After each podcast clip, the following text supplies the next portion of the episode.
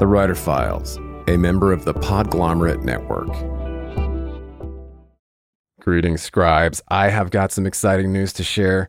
The Writer Files now has an exclusive Patreon community where subscribers will get exclusive access to uncut ad-free interviews, a writer's happy hour, bonus breakdowns, and content from productivity and publishing experts each month. In the meantime, just head over to patreon.com slash The Writer Files. It's free to join Patreon to get a preview, and you can upgrade anytime. That's patreon.com slash The Writer Files. Help us start something special. When you need mealtime inspiration, it's worth shopping Kroger, where you'll find over thirty thousand mouthwatering choices that excite your inner foodie. And no matter what tasty choice you make, you'll enjoy our everyday low prices, plus extra ways to save, like digital coupons worth over six hundred dollars each week. You can also save up to one dollar off per gallon at the pump with fuel points. More savings and more inspiring flavors make shopping Kroger worth it every time. Kroger, fresh for everyone. Fuel restrictions apply.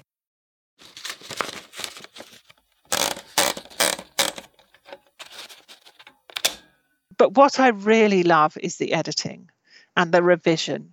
And I would do that all day, every day, if I could, without actually creating any new words. So my rule to myself is that in every writing session, whether that's ten minutes or whether it's a whole day, I'm only allowed to edit what I wrote in the previous session, and I must write some new words.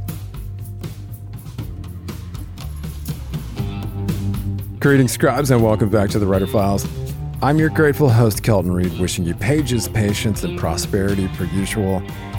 Award-winning novelist Claire Fuller talked to me about getting shortlisted for the twenty twenty-one Women's Prize for Fiction, what inspired her new novel, Unsettled Ground, and her creative process. Claire is an accomplished artist who studied sculpture at Winchester School of Art. She only started writing fiction at the age of forty after many years working as a director at a marketing agency. She's now the author of four novels, including her award-winning debut, Our Endless Numbered Days, and her latest is Unsettled Ground, shortlisted for the Women's Prize for Fiction. The book's described as a tale of sacrifice and hope, of homelessness and hardship, love and survival, and an unusual family held together by a string of lies and a sudden death that threatens to undo them all. In a starred review Booklist called Unsettled Ground devastatingly haunting, Claire is also an award-winning short fiction writer and writing instructor. In this file, Claire and I discussed what inspired her to venture into fiction, how she constructs the beginnings of a novel, the slow, ponderous growth of her drafts, beta readers, and the importance of reading your work aloud, and why it doesn't get any easier. Stay calm and write on. And if you're a fan of The Writer Files, please click subscribe to automatically see new interviews as soon as they're published, and leave us a rating or a review on Apple Podcasts to help other writers find us. Yes, we're back on The Writer Files, and I am honored today to be joined by a very special guest. I've got award-winning novelist and short story writer Claire Fuller. How are you today, Claire?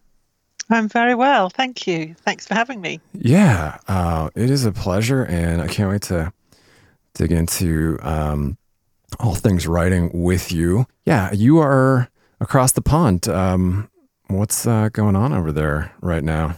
I am. We finally got some sunshine. We've had about two weeks of rain, literally all the time, twenty-four hours a day. Oh, that's my. What it feels like anyway. Right. Um, but today the sun is out. I have been out and I have been out to lunch for the first time for months and months and months. So I'm feeling very happy. That's amazing. Yeah. Doesn't, isn't that a strange, you know, we're, we're, we're speaking in twenty twenty-one towards the tail end of this pandemic that's kept us all cooped up. But yeah, it's a very, um, I don't, what's the what's the word I'm looking? It's a strange feeling, right? It's kind of like a what? What is that? Uh, it's a dissociative feeling, I think. Yeah, yeah, kind of. Yeah, yeah, definitely. It's very odd to be out in public. Yeah, and yes, to be in a room with strangers feels odd. But you know that has that's been a very long time. So yeah, but you all felt also very safe and very pleasant, and uh, you know wasn't wasn't worried at all. So yeah, had a good time, had some very nice food. Excellent, excellent. Um, well, I can't wait to talk about Unsettled Ground, uh, your latest novel. Of course, we'd love to dig into uh, a little bit more about your superhero origin story as a writer, because I understand, you know, you've, of course, um, been an educator and, uh, you know, worn some different hats as a writer um, and short story author. Tell us a little bit about kind of how you got here and um, wh- wh- what you've been up to. Yeah, well, I think it is perhaps a little bit different from other writers because I didn't ever intend to be a writer. It wasn't something that I thought about when I was younger, or, you know, some writers say they wanted to be a writer as soon as they could read. You know, that, that wasn't like that for me. I've always been a reader and always absolutely loved books and spent my childhood in libraries. We didn't have that many books at home, but I discovered libraries and would borrow the maximum number of books. So I read and read and read. And then when I was about forty, I was doing some art projects with my husband because I, my first degree was, was in sculpture. Hmm. Um, and these were quite kind of public art projects. They they weren't anything to do with sculpture, but we were following uh, Miranda July's book, Learning to Love You More, mm-hmm. where she encouraged people to go and do these odd little projects, some of which were completely out of my comfort zone. Um, things like have a one-person demonstration. So build a, make a placard, go and stand somewhere and demonstrate. So we, me and my husband, made this placard that said, uh, less driving, more walking. And he went and stood in the middle of a four-lane highway while I took photographs and he held up the traffic. It was all very, very scary. That's and hilarious. Odd. um, but the feeling of actually having done it afterwards, that we were on such a high, it was that was wonderful. And we did lots of these projects in from this book. And and by the end of it, I was kind of looking for something that gave me a similar feeling. And I discovered in my local library that they had a short story slam, which was an event where you could anybody could sign up, write a short story that had to last no longer than five minutes when you read it out to the audience, to a live audience. Mm-hmm. And so I signed up. I wrote my first short story. The audience also voted on their winner. And, and I read it out. And it was a very bad short story. And I read it very badly. And of course, I didn't, I didn't win. It was the first short story I had ever written, you know, well, I, I did a bit of creative writing at school when I was sixteen, but, you know, not for many, many years. Mm-hmm. But this event happened every six weeks or so. And so I signed up again and I wrote another short story and again and again. And, and maybe, I can't remember how long it was, a year or two, I, I won. And um, and then I decided, well, this, you know, this this is fun. Maybe I will sign up to do or apply to do an M A in creative writing. And I got accepted onto that course. It was a part-time two-year course. Mm. And and I wrote my first novel on that course, Our Endless Numbered Days. And I thought, well, I've written this novel. I'll send it out to agents. I'll see what happens. You know, without, still without thinking, I want to be a novelist. Mm-hmm. But I got an agent really quickly and she loved it. And we did a few edits and then she sent it out to publishers and we got three offers. So it went to auction and Penguin won in the U K. This was all happening in the U K. And and shortly after Penguin bought it, Tin House in the U S bought it. Um, and I found that I was an author, which was all mm. very exciting and and kind of odd. And then halfway through the second book, Swimming Lessons, I thought, I actually, I love to do this full time. So I gave up the day job and started writing full time. So that that was kind of how it started, very unexpectedly, very excitingly. Yeah. And I've carried on from there.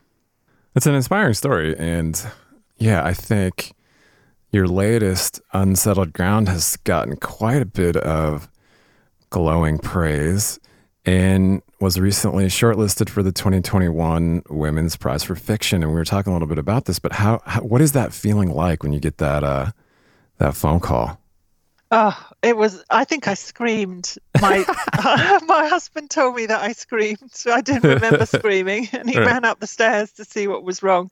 Well, and, and it was actually what was right. Yeah. It was very, it was very exciting and also completely unexpected. Um, because I've been following this prize as a reader for so long. You know, previously it was the Bailey's Prize, and before that it was the Orange Prize. And I have just discovered so many great books on the long list and the short list and, and as winners. Um, so it was wonderful to be included in something that I've been following for so many years. And, and also, you know, great to have, to be judged, you know, amongst, by, by a few um, judges.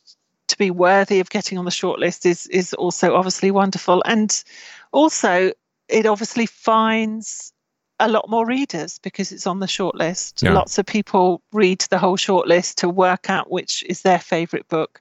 Um, so that's a really nice thing. You know, I've connected with a lot more people on Instagram and on Twitter who have read the novel, and I I don't think they would have come across it without it being on the shortlist. So that's a lovely thing too. Yeah, that's got to feel good. How does it feel to to be in that company? And then do you then do you read your peers' work? Are you reading other finalists? To and then do you compare? You know, do you get this feeling like where where you're comparing or or not? I think you can't help but do that, and it is it's really difficult. And and what it highlights, which I obviously know already, is that taste in novels is so subjective. Mm-hmm. You know, we don't all like the the same thing, and you have a different panel of five judges. They're likely to pick a completely different shortlist. So it's so it's lovely to be on it, but I do know it doesn't mean that my book is the best book amongst all the ones that they read. It's it's it it suits their taste and and it answers some things that they're looking for. Um, And I am reading the, the others on the shortlist, and but I'm kind of holding back from saying what I thought about them because it, that that feels wrong somehow. Mm-hmm. So so although on Instagram I post often post the books I'm reading, I have a kind of Claire's Books at Breakfast post where oh, you cool. know, I put a I put a, a book on a plate and, and talk about the book. I, I've held back with with the shortlist because that. It somehow doesn't seem right. I might well do it after the winner is announced. I might um, say what I th- think about them. But yeah, cool. But try and be honest, but also, you know, constructive or positive in some way. I think, all, you know, nearly all books, uh, you can say something positive about them, certainly. Oh, sure. Well, that's very diplomatic of you. Um, and of course, you know, you want diplomacy in, in that kind of a setting because these are your peers, and, and you'll you'll be pe- you'll be settled alongside each other for eternity now. But um, and just a quick aside to revisit the exclusive Writer Files Patreon community, where subscribers get access to uncut ad-free interviews, a writer's happy hour, bonus breakdowns, and a lot more. I know that for serious writers, it can be more distracting than ever to cut through the noise, stay productive, and home in on what's happening in the publishing industry. Over eight years, we've provided a looking glass into the habits of professional writers and publishing industry insiders. And as your humble host, I've decided to launch a membership-based Patreon for serious scribes to cut through the noise, swap tips and tricks, and hang out with like-minded peers. Just head over to patreon.com slash the Writer Files for bonus writing resources, monthly episode breakdowns, Writer's Happy Hour, a community of your peers, ad-free episodes, and more. It's free to join. To get a preview, and you can upgrade anytime. That's patreon.com slash the Writer Files. Help us start something cool and special. Keep calm and write on. Yeah, the um, the breakfast uh, books are very cool. I love this Instagram. Of course, I'll link to um, your home base there, which is claire fuller dot co dot u k, and uh, your Twitter and Instagram, where listeners can find out more about you and and. They can look at your artwork there. There's there's some amazing sculpt, sculpture work. Congratulations on those pieces. Look really, really uh, time consuming. Yeah, I haven't. I have to admit, I haven't done any sculpture for a very long time because it feels like um, the writing provides my creative outlet, I mm-hmm. suppose. I, I haven't felt the urge particularly, but um, when I was sculpting, I was doing um, stone carving and wood carving. So yeah, they take a long time, definitely. And dusty. Dusty work. Yeah, they look a little dusty. But no, it, it's, it, you know, that kind of work has to be engaging your brain in a completely different way creatively. But do you find in the midst of a novel, if you're getting stuck or kind of reaching a, a place where the words aren't maybe flowing, do you have a hobby or a, some sort of a, a alternate, you know, are you picking up a sketchbook? Do you, do you have ways of kind of getting outside of your brain or outside of a, a story so that you can, you know, kind of do some of that creative work in the background, you know, how hobbies are, are quite important to creative folks and especially uh, deep thinkers and writers, I think. Yeah. Um, well, I do lots of other things, but the thing that really helps when I am stuck with a piece of writing is reading other people's books. Mm-hmm. Um, and there is something that happens in the subconscious for me that people say happen, other writers say happen for them, perhaps when they're walking or showering or whatever. But for me, it really happens when I'm reading, especially if I'm reading a really fantastic book that is beautifully written. Mm. Somehow, while I'm reading, ideas about my own fiction come to me. And th- mm. they often aren't related to what I'm reading, but some connection works there. I don't I don't even know how it works, but I have noticed, you know, over the years that that really helps me get unstuck if I am stuck. Um, and even more excuse to read then, isn't it? Yeah, absolutely. Of course, uh, writers have to be voracious readers, I think. Um, but yeah, that's, that's, that's incredible. I mean, it's fascinating, I think, kind of g- getting into your brain and your creative process. Talk a little bit about uh, your latest, An Unsettled Ground, which I thought this nice blurb from Lauren Groff was cool. Uh, so sharply, so utterly brilliant that I found myself holding my breath while reading, dazzled by Fuller's mastery and precision. What, how does that feel? How does that blurb feel? Wow. When that came through, that was that was an amazing moment too. Uh, that's yeah. Pretty cool. Lovely. Delighted, of course. Yeah. Yeah. But uh, yeah, talk about talk about Unsettled Ground and some of the um, maybe the the spark of inspiration that that birthed uh, your latest novel. Yeah, it, there was a spark of inspiration actually uh, for it, and it was to do with place. So in the novel, there there are fifty-one-year-old twins who still live with their mother in rural isolation and poverty, and their mother dies. And they discover that she has lots of debts. And so they are evicted from their cottage, which they believed was theirs. And things spiral downhill from there, really. Mm-hmm. They, they, yeah, life becomes very difficult for them. Um, and somewhere in the middle of the novel, they end up in a very horrible caravan in the woods. And I think for a U S market, you would probably call that a camper trailer. Mm-hmm. So it's a thing that's towed behind a vehicle that you take on holiday. Um, and there are lots of those in the countryside in England. They get abandoned or they're used by farmers or agricultural workers. And, and eventually they kind of fall into disrepair and become very disgusting. Um, and my son found one in the woods not too far from where I live. This was while I was still just finishing Bitter Orange, my previous novel. And I hadn't really thought about what the next one was going to be, but he took me out to this caravan because he said, "It's so disgusting, Mum, you'll love it." Because he knows that I like kind of weird places and weird things. Mm-hmm. Um, and we went out there and he was absolutely right. The, it had been vandalized. The windows were smashed. It had become green from the leaves and from the creepers that were growing over it. The door was hanging off. It, it was very smelly, but it was also incredibly atmospheric. And somebody clearly had been living there at one time. And it just made me think who, who had lived there, what had taken them there, because it was a long way even from a village. There was not even a track to it. It was literally in the woods. Um, and how had they managed? Because there wasn't any sanitation, there wouldn't have been any power. Mm-hmm. Um, and what would their life have been like after they left? Were they kind of on a downward journey, or maybe did things get better for them? And the character Jeannie was created in my mind. So she is the main character in Unsettled Ground. And, and mm. that that was the spark, really. That's cool.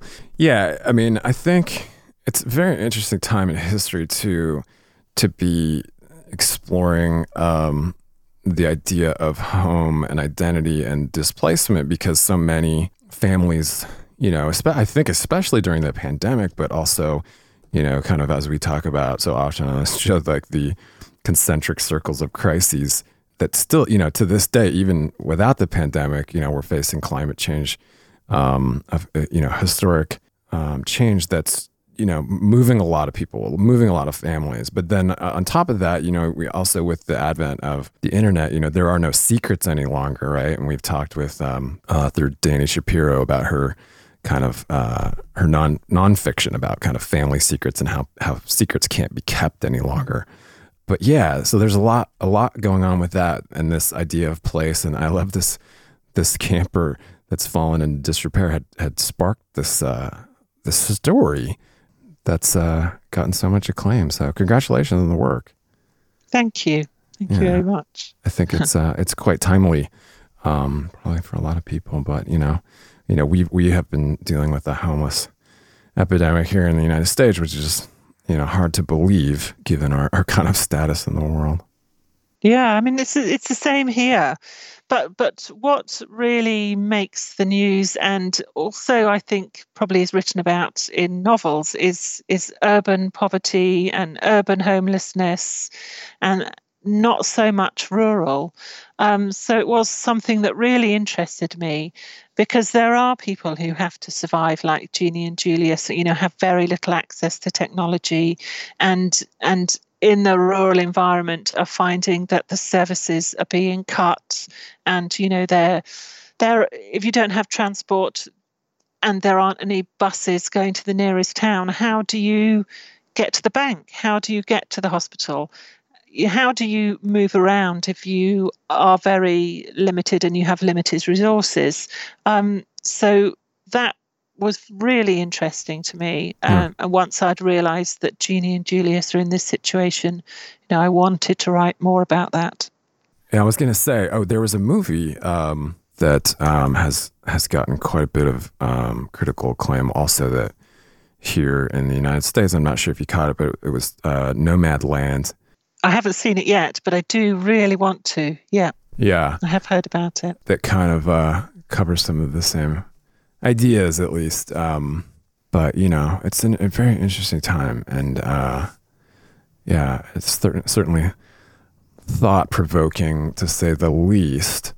But yeah, I was going to talk a little bit more about creativity with you and and your productivity, but um, you know, we've kind of delved into the the origin of Unsettled Ground. Um, maybe talk a little bit about the process now that you've written four novels and you're probably chewing on a fifth. Uh, mm-hmm. What what's next for you, and, and kind of like how how uh, how do you prepare yourself to get those get those pages, or or you know, get into a new novel? For me, once once that idea has come, so with Unsettled Ground, the caravan in the woods, that I don't really spend very much time thinking about it. Once I've finished the previous novel, then I I don't allow particularly any thinking time or any planning or plotting time.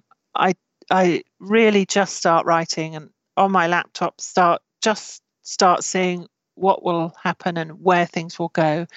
So so I don't have any idea about what this novel is about, who the characters are, what the situation is, what the dynamics are. I, ju- I just start writing, and something will happen in that first scene, obviously, or the first chapter, and there will be some consequences from that, and uh, possibly a number of consequences that I could choose from.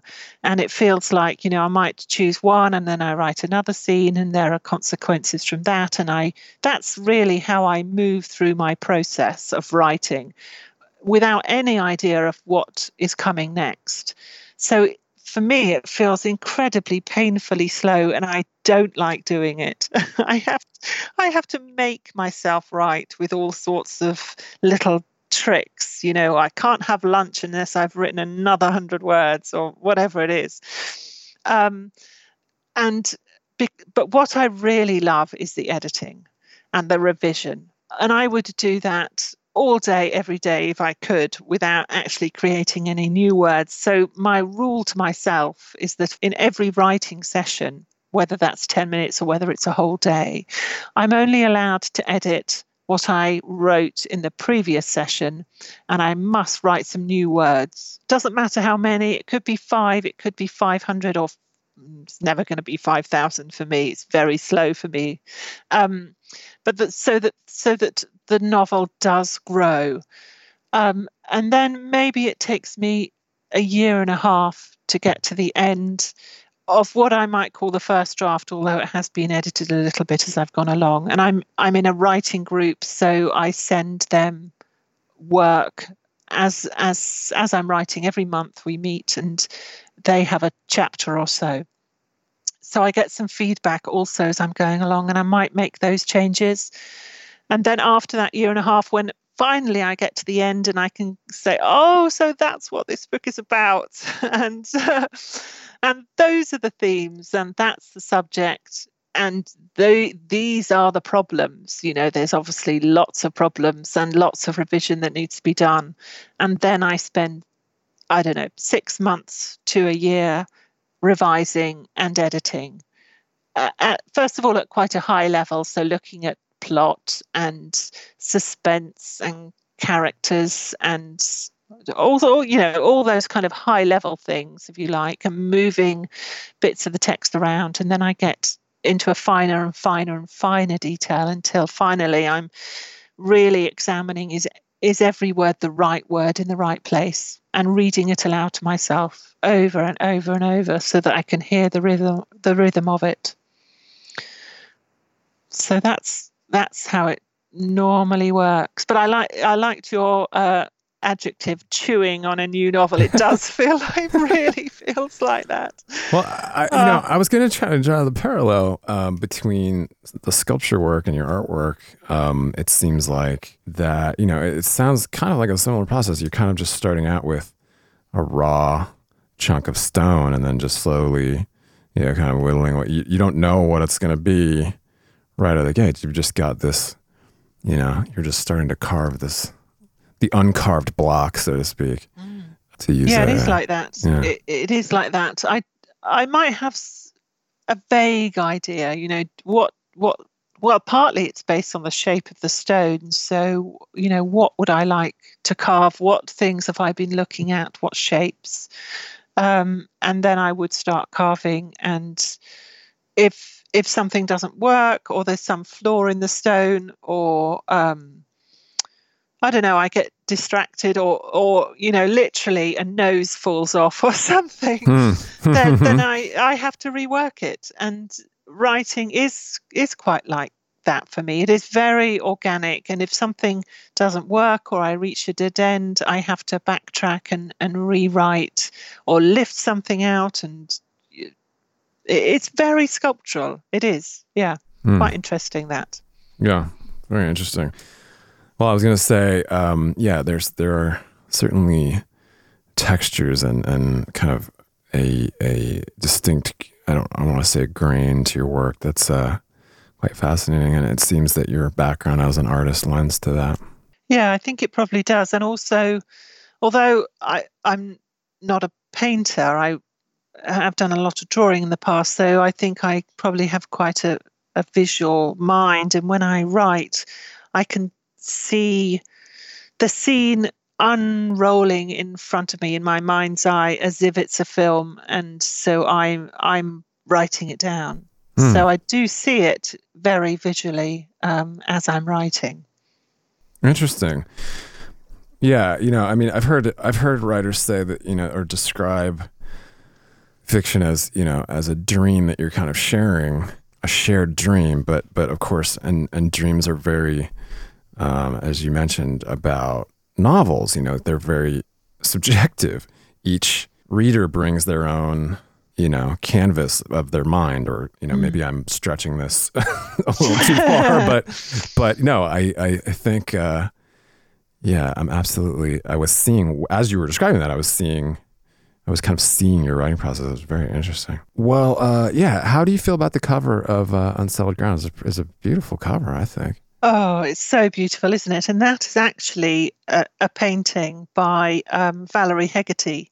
Well, a sculptural, a sculpture, really. Um, and it's a, f- a frame with some flowers painted in it. Mm-hmm. And then the actual roots, actual roots come out. So it's a photograph of her sculpture. And yeah, they've done an amazing job, Tin House. It's very, very beautiful. I think, yeah, it's quite arresting. Yeah. Um, Congrats. Yeah. Congrats on the work. Um, good stuff. Well, of course, I will link to your home base there, uh, all the other social media places, and we'll keep an eye on the uh, Women's Prize for Fiction as that advances. Uh, it's got to be exci- an exciting time for you. You know, it would be lovely to win, but if I don't win, I just really want to be able to go to the party. Yeah, of course. To buy a frock and go to the party. Well, that should be very fun. We'll keep an eye on that. I will link to... Um, that website as well, and the book, of course. Uh, listeners, do you, where else do you want to connect before we kind of wrap up here with a couple last questions? Where else do you want to connect with listeners? I think I got most of it. I th- no, I think you have. Yeah, Instagram is where I hang out most of the time on social media. Cool. Um, yeah, it's yeah, fine. Those are great. I love, I love it. I'll link to the Instagram. Um, check out the the what are we calling these? The bre- book breakfast. Oh yeah, books at Claire's Books at Breakfast, I think it is. I think you have a future in uh, another medium. I'm not sure what it would be, but Claire's Books at oh, Breakfast. Oh, I'm not sure either. Could be a T V program. Um, yeah, uh, cool. So uh, a couple, uh, a fun one for you. If you could have dinner with any author from any era uh, to your favorite restaurant in the world, all expenses paid, um, who would you take and where would you take them? I think I would quite like to take Shirley Jackson, because if um, if any uh, if we weren't treated very well, I think Shirley would she would she would talk her mind, and she would make sure that they snapped to it.